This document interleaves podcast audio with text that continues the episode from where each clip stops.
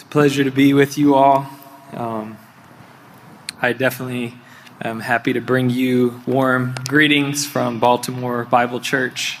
I can tell you that uh, you're you're loved, well loved by uh, B B C, and uh, it's it's been a real privilege for me and my family to have this uh, connection. Um, I remember even on my first visit, candidating visit, had the opportunity to meet with uh, Pastor Leek and a few of the other elders, and uh, just ever since that time, just been very thankful uh, for the church here. Um, in particular, uh, Pastor Leek has uh, just been very kind to me and my family, and uh, he just means a lot to me. Um, great example. He's a faithful shepherd, as as you all know very well. A man of God and a, a great example to, to me and to many others. And so uh, I definitely feel uh, uh, an added weight, if you will, to the responsibility to, to be uh, preaching in this pulpit where he has uh, served you all so faithfully for so many years. So I'd appreciate your prayers uh, for me as I seek to faithfully preach God's word to you again this morning. And the title of, of my sermon this morning, my message, is "But Who Do You Say That I Am?" And preaching from Psalm one ten, so some of you might have thought, well, is that a typo? Because I'm pretty sure that's somewhere from the New Testament, and uh, you know, Psalm one ten is in the Old Testament. But no, it's not, it's not a typo. That was intentional, and I, I hope to explain why I chose that title. We live in a day when we are told that everyone's opinion and perspective are equally valid. It's an age of, of relativism, and many other isms could be added to that. When it comes to the person of Jesus Christ, there are many different and competing opinions and ideas about who he is. In the four Gospels, in fact, we see that this was even the case while Jesus was still walking the earth. There were a variety of opinions and ideas and theories about who this Jesus is, who he was. And in Matthew sixteen thirteen, Jesus asked his disciples, "Who do people say the Son of Man is?" referring to himself. And they gave him a number of responses. I'm sure most of you recall this. Some said John the Baptist, others Elijah, Jeremiah, one of the prophets. The, the disciples were reporting to Jesus these various views and opinions about who he was.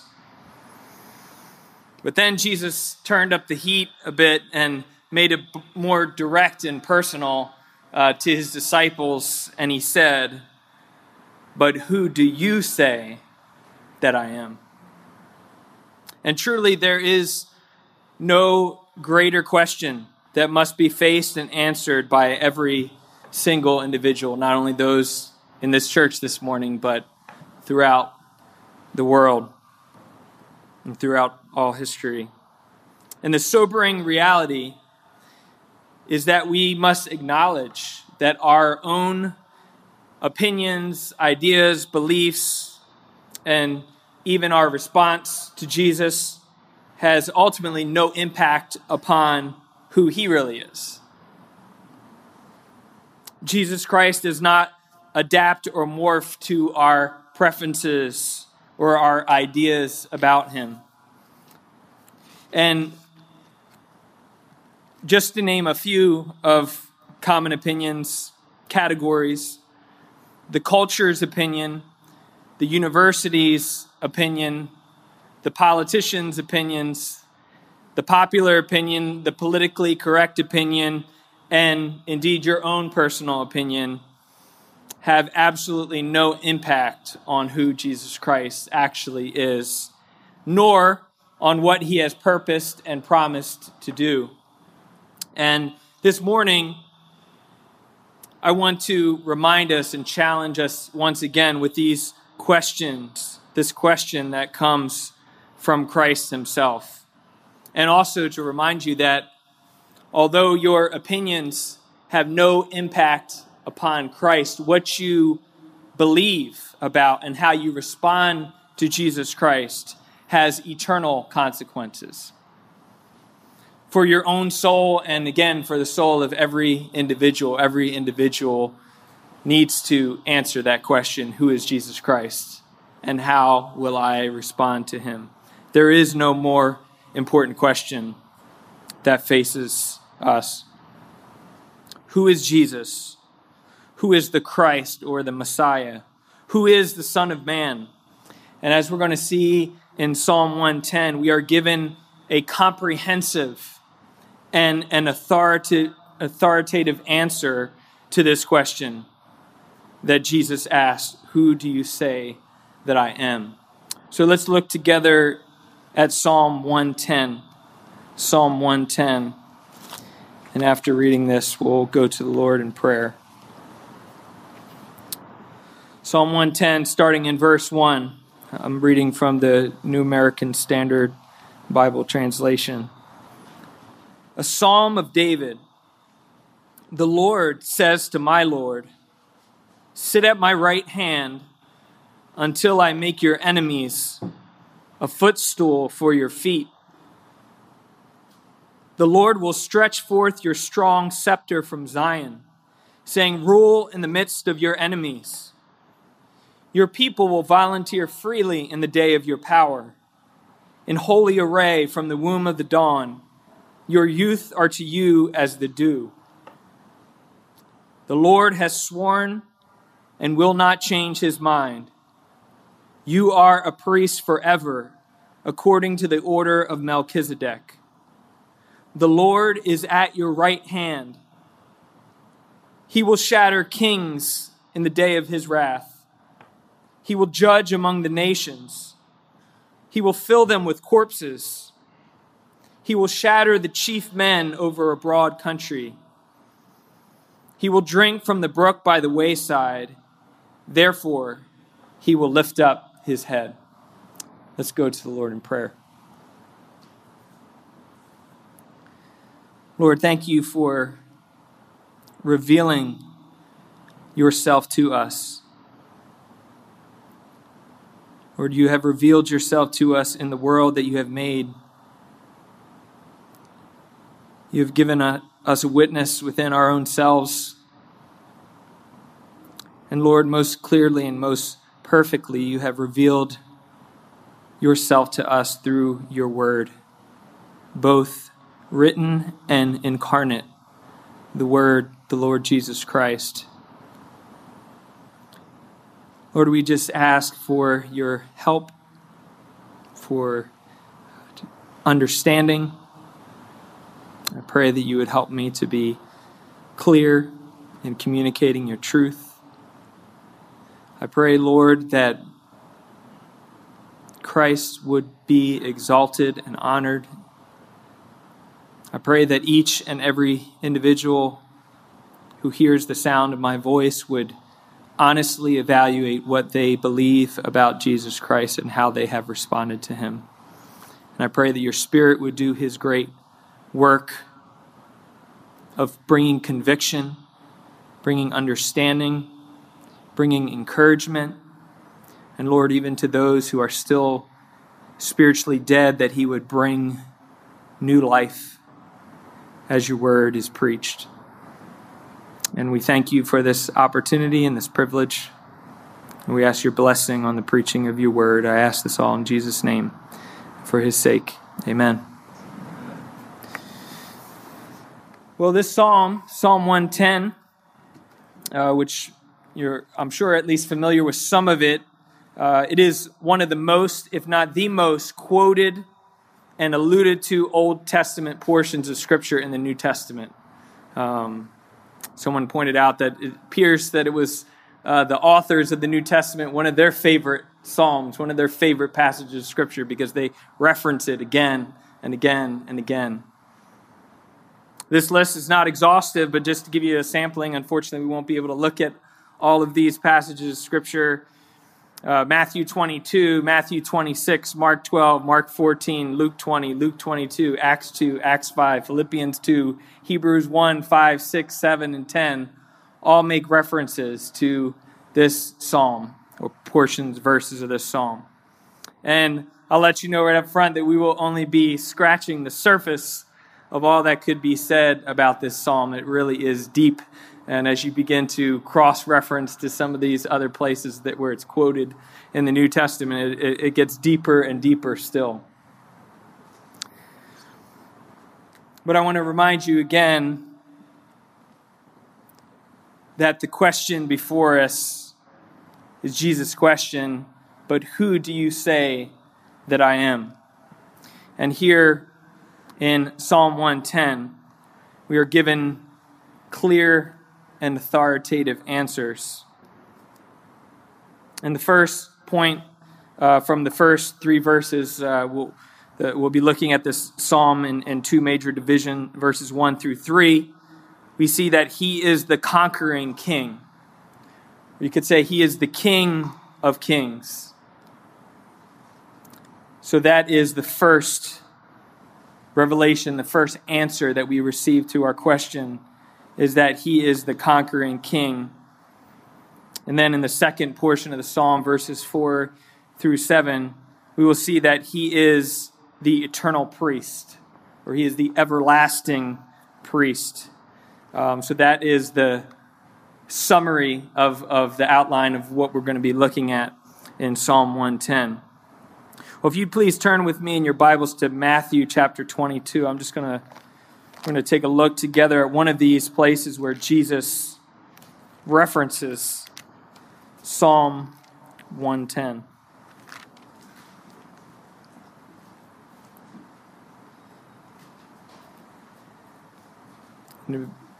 Matthew chapter twenty-two, verse forty-one. Matthew twenty-two, forty-one.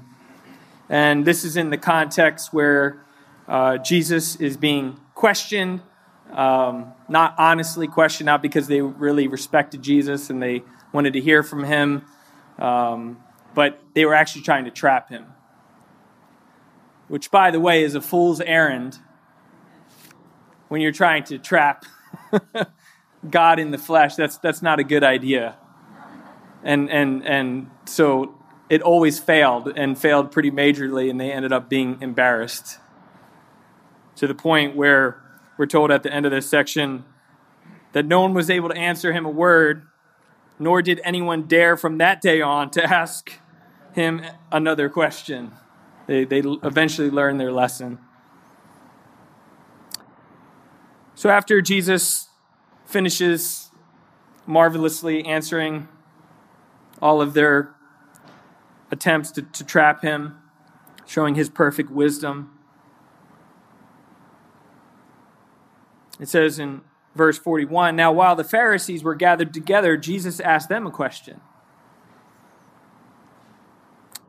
What do you think about the Christ? Whose son is he?" I'll just say, I'm sure you probably know this, but, you know, for these religious leaders, like, this was, you know, a very soft pitch. Like, Jesus, come on. Like, this is, this is well-known fact. This is easy. He's the son of David. Verse forty-three, he said to them, "Then how does David in the Spirit call him Lord, saying," Psalm one ten, verse one, "The Lord said to my Lord." And let's just stop there for a moment. I just wanted to point out a few things here, just by way of observation, that this record of, of Jesus as the conquering king, referencing back to Psalm one ten, we're, we're first told here from Jesus himself that this was according to David's testimony. Because Jesus says in verse forty-three of Matthew twenty-two, "How does David in the Spirit call him Lord?" David, this is a testimony of David. But it's not only the testimony of David, and this gives us insight into the nature of Scripture and Revelation, Because listen to what Jesus says. David in the Spirit. David says this in the Spirit. Could be translated by inspiration, but in another passage, uh, cross-reference Mark twelve thirty-six. In a similar way, Jesus attributes David's words to the Holy Spirit. So this testimony about who Christ is, it is from the mouth of David, yes, but it is ultimately from the Holy Spirit working behind the scenes. He is testifying to who this Christ is. So again, the, going back to the scene here with the Pharisees, you know, they think, Jesus, like, why are you asking? This is a dumb question. He's the son of David, of course. But then Jesus presses them. How does David in the Spirit call him Lord, saying, the Lord said to my Lord, sit at my right hand until I put your enemies beneath your feet. If David calls him Lord, how is he his son? And it says, verse forty-six, no one was able to answer him a word. Jesus stumped them, embarrassed them, and demonstrated their lack of understanding.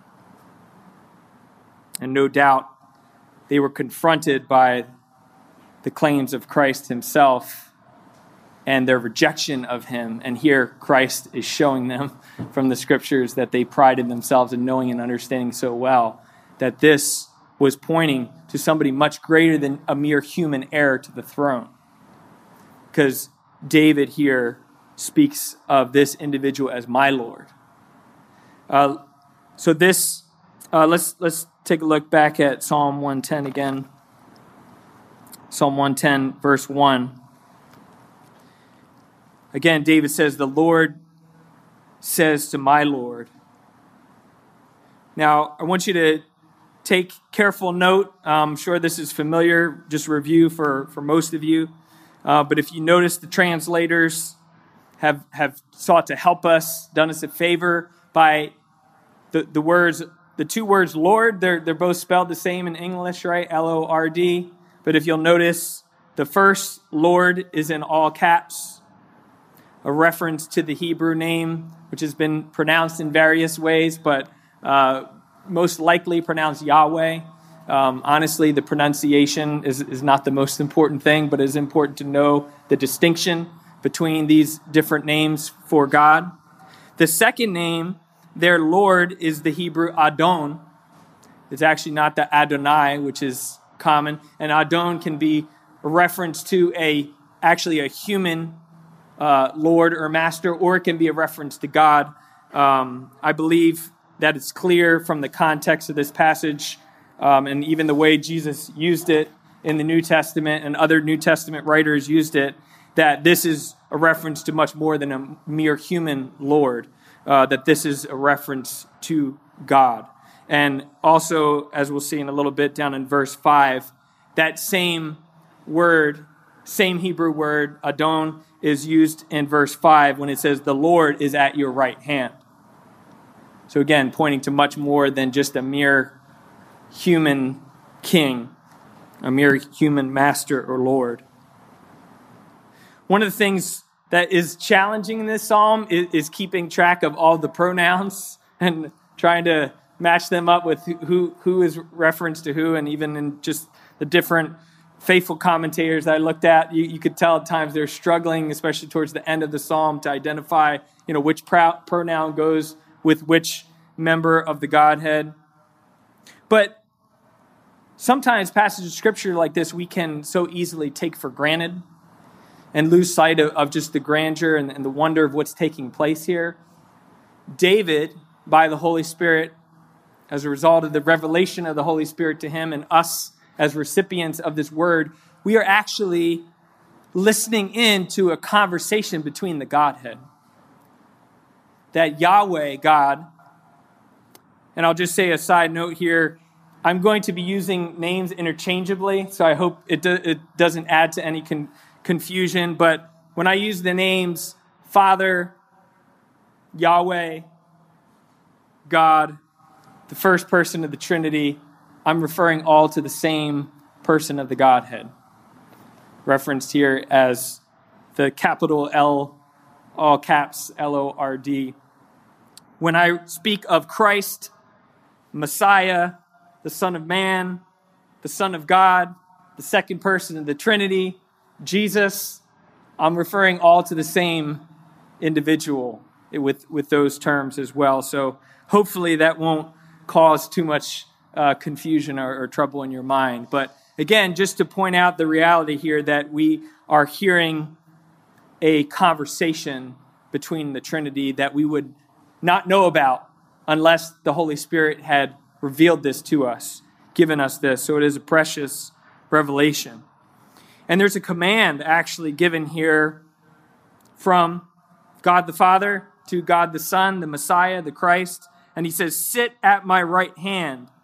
Sit at my right hand. This is a place of, of authority and power. This is a place of honor that is given to the Son. Uh, turn with me, or you can just listen along if you want. Matthew twenty-six, I want to show you something about the significance of this place of, of the right hand. Jesus, again, makes reference to this passage. Even as he was on trial.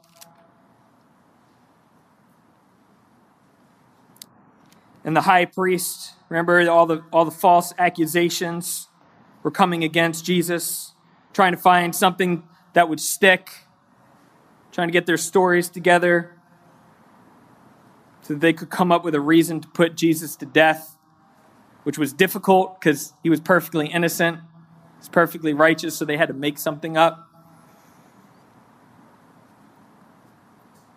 In verse sixty-three, it says, well, look at verse sixty-two. The high priest stood up and said to him, do you not answer?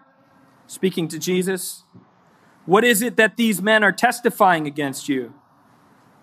But Jesus kept silent.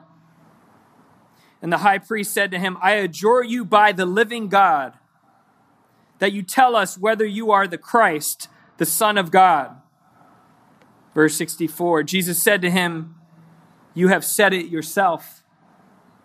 Nevertheless, I tell you, hereafter you will see the Son of Man sitting at the right hand of power and coming on the clouds of heaven. And listen to the response, verse sixty-five. Then the high priest tore his robes and said, he has blasphemed. What further need do we have of witnesses? Behold, you have now heard the blasphemy. What do you think? They answered, he deserves death.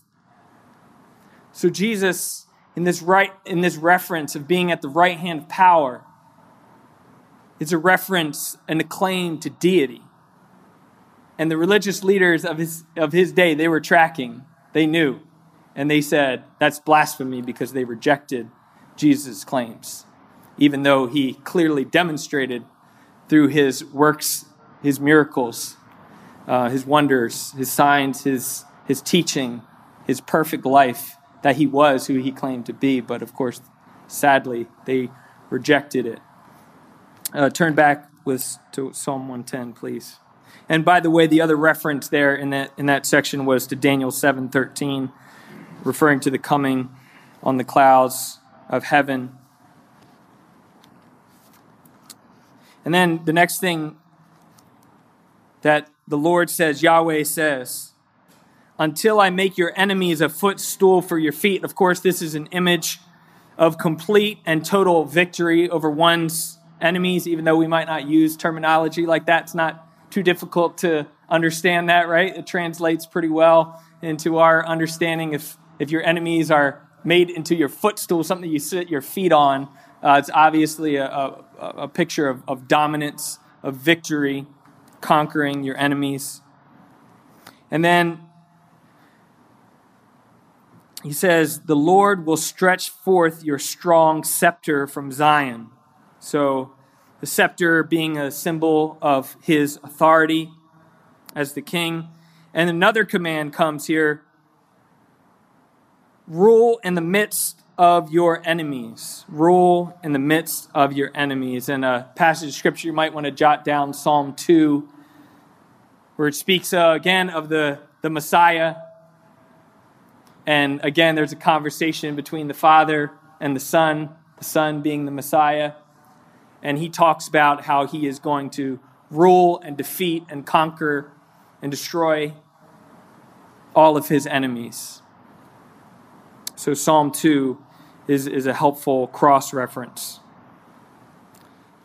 So we could see that this, this testimony to who Jesus is at the con- as the conquering king, uh, that is according to David's testimony, according to the Holy Spirit's revelation, and according to these commands that are given from the Father. We also see it's according to the prophesied response of the people. Just notice in verse three, your people will volunteer freely in the day of your power. In holy array from the womb of the dawn, your youth are to you as the dew. And the second point that we want to look at when we're considering who is Jesus, what do you think, what do you say, what do you believe about Jesus, is that he is the eternal priest, or he is the everlasting priest. And I'll just point out to you again that this is also according to David's testimony. We're still here in this Psalm of David. It's also according to the Holy Spirit's revelation in giving us this psalm, this understanding. And when we saw the way that Jesus used it and understood this psalm, and it is also according to the Father's, or to Yahweh's declaration. Look what it says here in verse four. The Lord, notice again, all caps, right? Yahweh has sworn and will not change his mind. You are a priest forever according to the order of Melchizedek. You are a priest forever according to the order of Melchizedek. Now, a couple of things to keep in mind here. The earlier picture that we were given of the revelation we were given was that this Messiah, this Christ, is the king. He's the conquering king. And yet also here, maybe somewhat strangely enough to us, he's, he's identified and revealed as priest. Now, if you know your Old Testament history a little bit, you know that when a king in Israel tried to act like a priest, it didn't go well. And Uzziah, although he had a godly history, if you remember, when he went in in pride and arrogance and tried to offer sacrifice, God struck him with leprosy. It was serious. God didn't play games around that. That, that was not permitted. There, the, the kings were from the tribe of Judah, and the priests were from the li- tribes of, of Levi. But here, in this Christ and this Messiah, David's Lord, we, we were introduced to this other individual, Melchizedek. It's like, where, where did that come from? Well, we don't have time to look there, but if you want to jot down Genesis chapter fourteen, verses eighteen through twenty, that's where we're introduced to this individual. And he also, now this was before Jacob, this is in the, in the time of Abraham. This is before the twelve tribes and, and Israel and the law, giving of the law and the setting up of the priesthood and the and the kings of Judah. But this this king, this king of Mel, this, this Melchizedek rather, he was both a king and a priest. He was a king and a priest. And I wish we had time to go into detail on that. We definitely don't. But I would point you to a perfect commentary on this. And although we don't know the human author, because it's from the book of Hebrews, uh, we know that the, it is a commentary, a perfect commentary written by the Holy Spirit and given to us in Hebrews chapter five through ten. And the, the writer of Hebrews actually goes into some detail about this Melchizedek and comparing the perfect priesthood of Christ to Melchizedek. And Christ, and Christ alone, David's Lord, is the King of Kings, and he is also the high priest. He is a priest forever. And the writer of Hebrews actually picks up on the significance of that, talks about he's able to save to the uttermost. And now, although that he offered himself one time as a sacrifice for sin, as the Lamb of God, remember, behold the Lamb of God who takes away the sin of the world. He was also and is also and remains the high priest. And we're told in Hebrews that he's interceding on our behalf. He's at the right hand of the Father. He's interceding for us. Our Lord is both the King of Kings and our great eternal high priest. He rules and he reigns, and he sympathizes and he intercedes as our high priest. And, and take a look here at his exalted position in verse five. This, this is where it starts to get real tricky with, with the titles of, of, of Lord and, and the pronouns. So um, I, I'll tell you, I, I did my best, but I will say that there's good and godly men who would interpret these slightly different. The, the, the challenge comes into when you're looking at verse five, the Lord is at your right hand. Who is the Lord in reference to? Now, at first glance, you might think, well, this is in reference again to David's Lord, the Messiah, the Christ. However, from my understanding and studies, it looks that the following verses, where it's talking about the actions of this one who will shatter kings, who will jug- judge among the nations and shatter the chief men and on and on and on, that's all reference, I believe, to Christ, to the Messiah, to David's Lord, what he will do when he's ruling in the midst of his enemies, when he's conquering, when he's ruling as, as the King of Kings and the Lord of Lords. And so what I believe is taking place here in verse five is that the Lord, at the same Hebrew word as in verse one, Adon, is actually referring to God the Father, and that the one who is at your right hand, the your there referring to the Messiah, to the Christ. So you see what I mean? It's sort of like a, a flip. Um, and then he goes on to say, he will shatter kings in the day of his wrath, referring to Messiah, referring to Christ.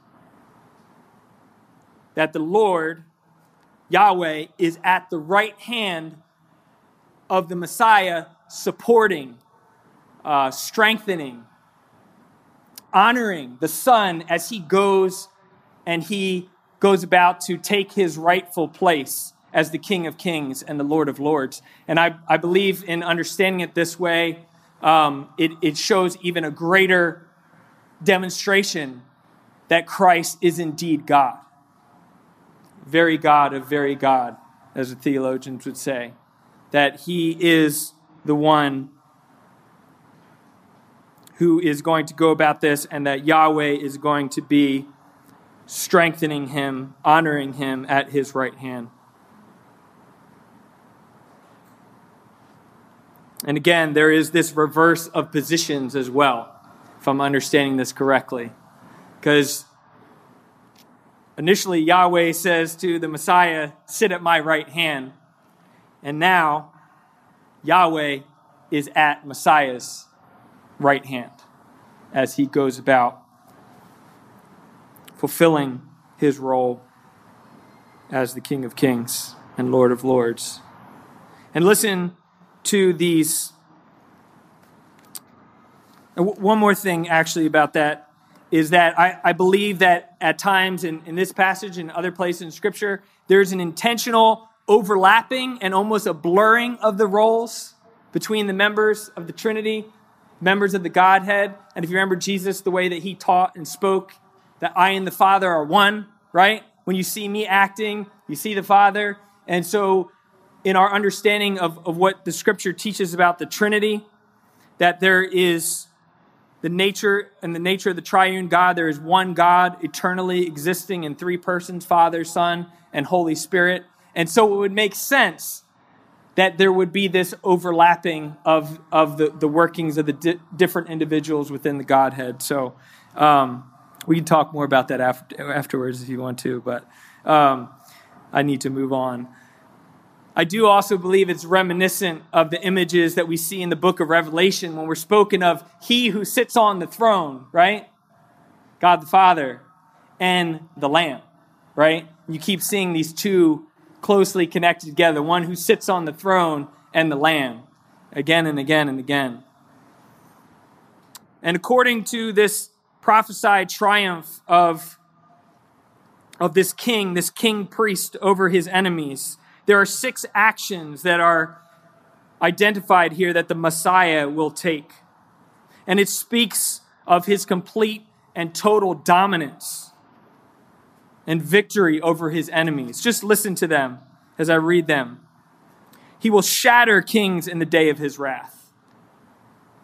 Reminds me again of Psalm two, where it talks about him, you know, shattering his enemies, right? With a, with a, uh, I'm just going to read it.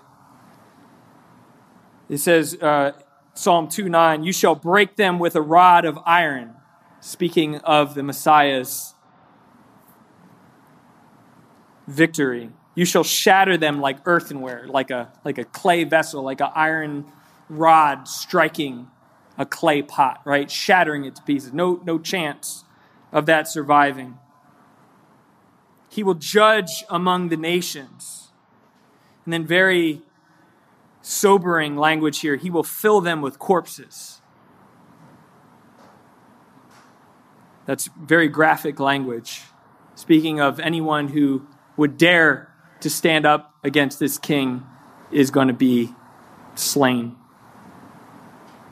And then it says in verse, end of verse six, he will shatter the chief men over a broad city. Now, an interesting note here that this word translated chief men can also be translated as head over, head.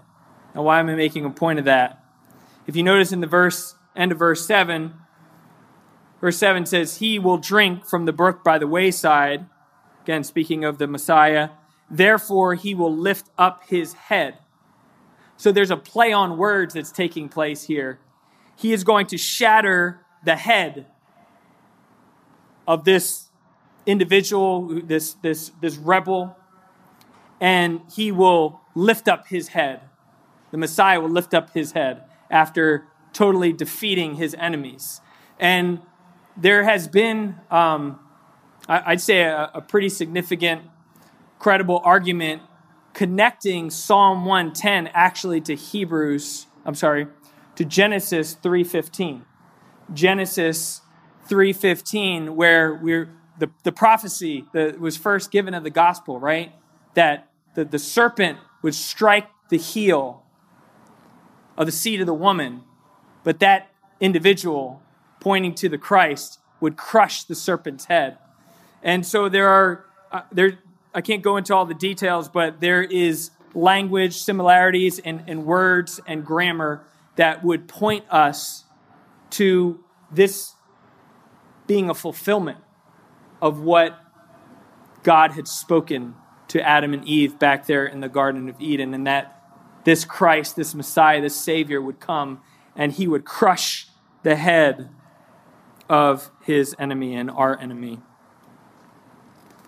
And the end there, the, the, the final verse is really just pointing to this idea of, you know, he will drink from the brook by the waves, wayside, therefore he will lift up his head. Just a, a picture of, of his Messiah's victory over his enemies, uh, potentially.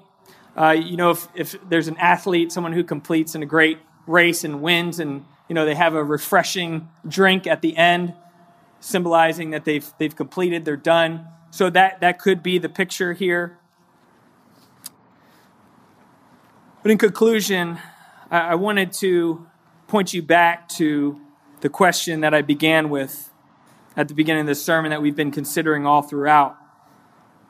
The question that Jesus asked his disciples: but who do you say that I am?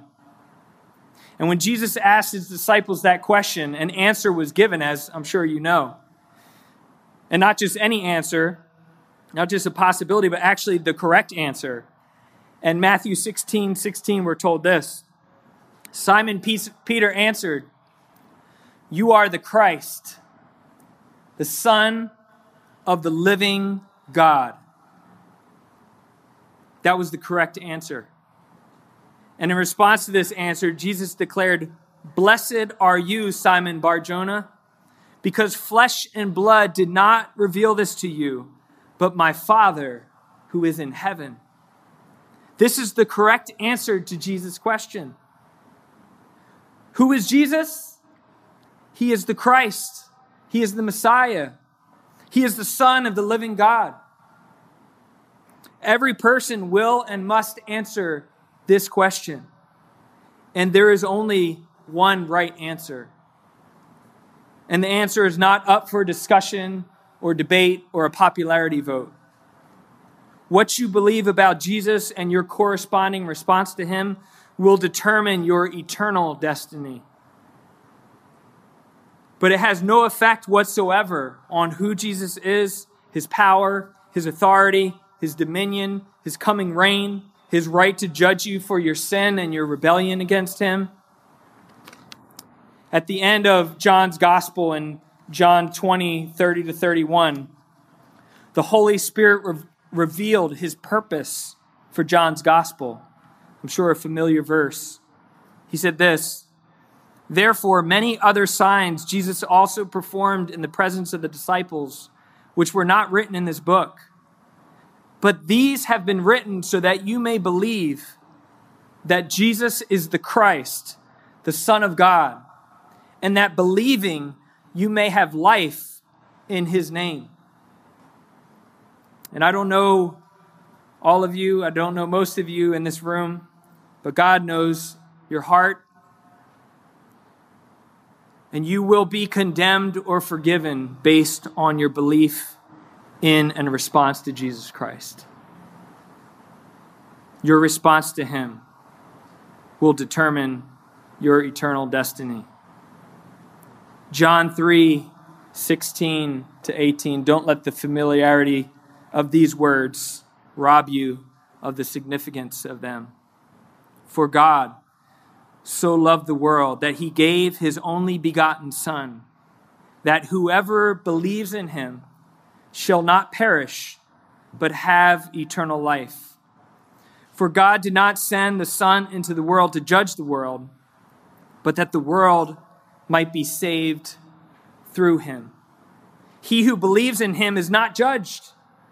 He who does not believe has been judged already, because he has not believed in the name of the only begotten Son of God. And then in verse thirty-five, the Father loves the Son and has given all things into his hand.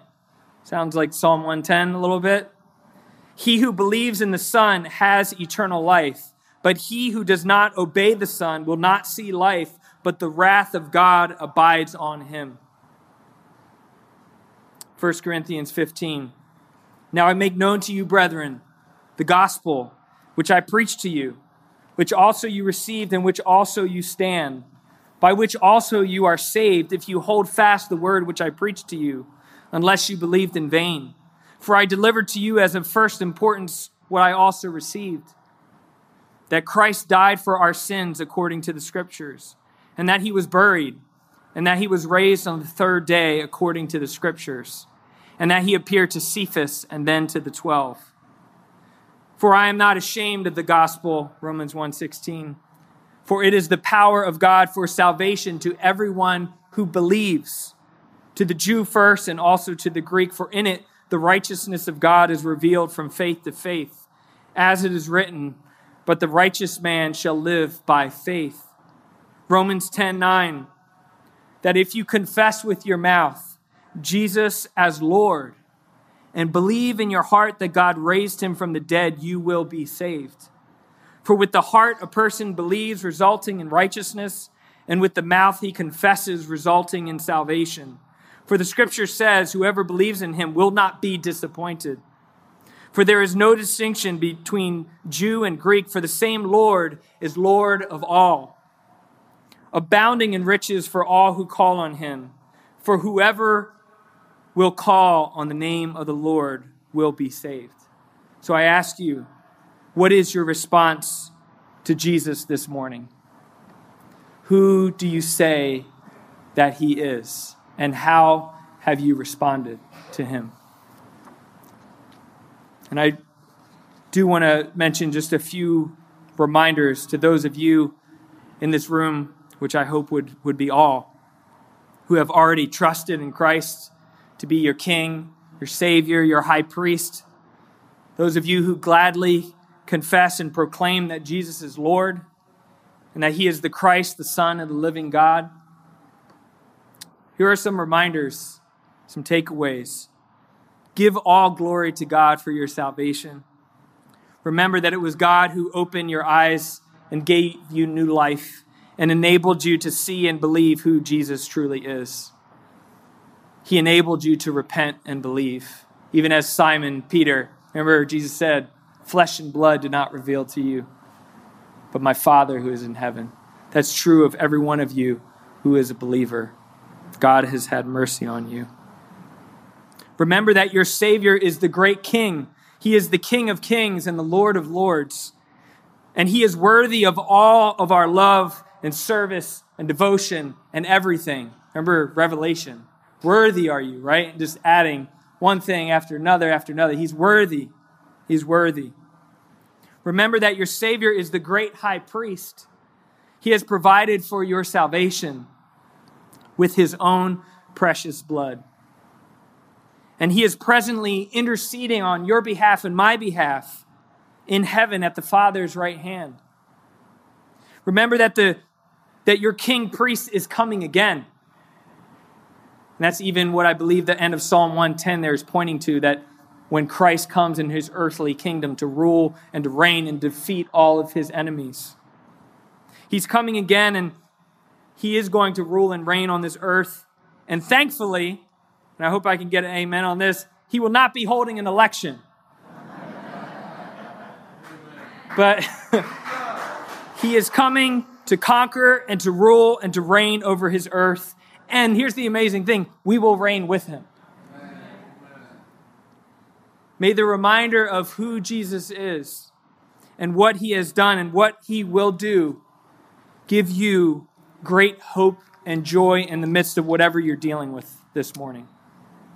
Whatever challenges, whatever overwhelming circumstances that you find yourself in this morning, remember who Christ is. He is the King of kings. He is the Lord of lords. He is the great high priest. And He is coming again. And lastly, remember that everyone else is going to one day stand before Jesus Christ, the King Priest, the Son of the living God. And we must tell them who Jesus is and how they must respond to Him. Let's close out our time in prayer together.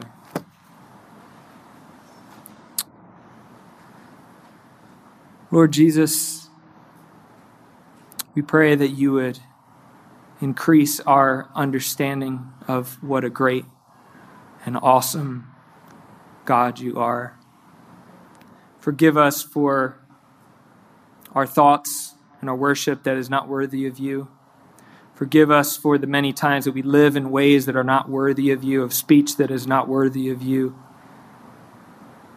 Lord, You are the great King, the King of kings and the Lord of lords. We thank You for Your great salvation. We thank You that You are our great high priest. We thank You that You are coming again someday soon to rule and to reign, to take Your rightful place on the throne as the King of this world. We pray that You would help us to gladly bow the knee even today. I pray for any here that don't yet know You as their Lord and Savior. I pray, Lord, that You would fill, fill them with, with a fear and, and, and anxiety and a trouble in their souls and in their minds. Lord, that You might have mercy upon them and save them from their sins. We thank You. We pray all this in Jesus' name. Amen.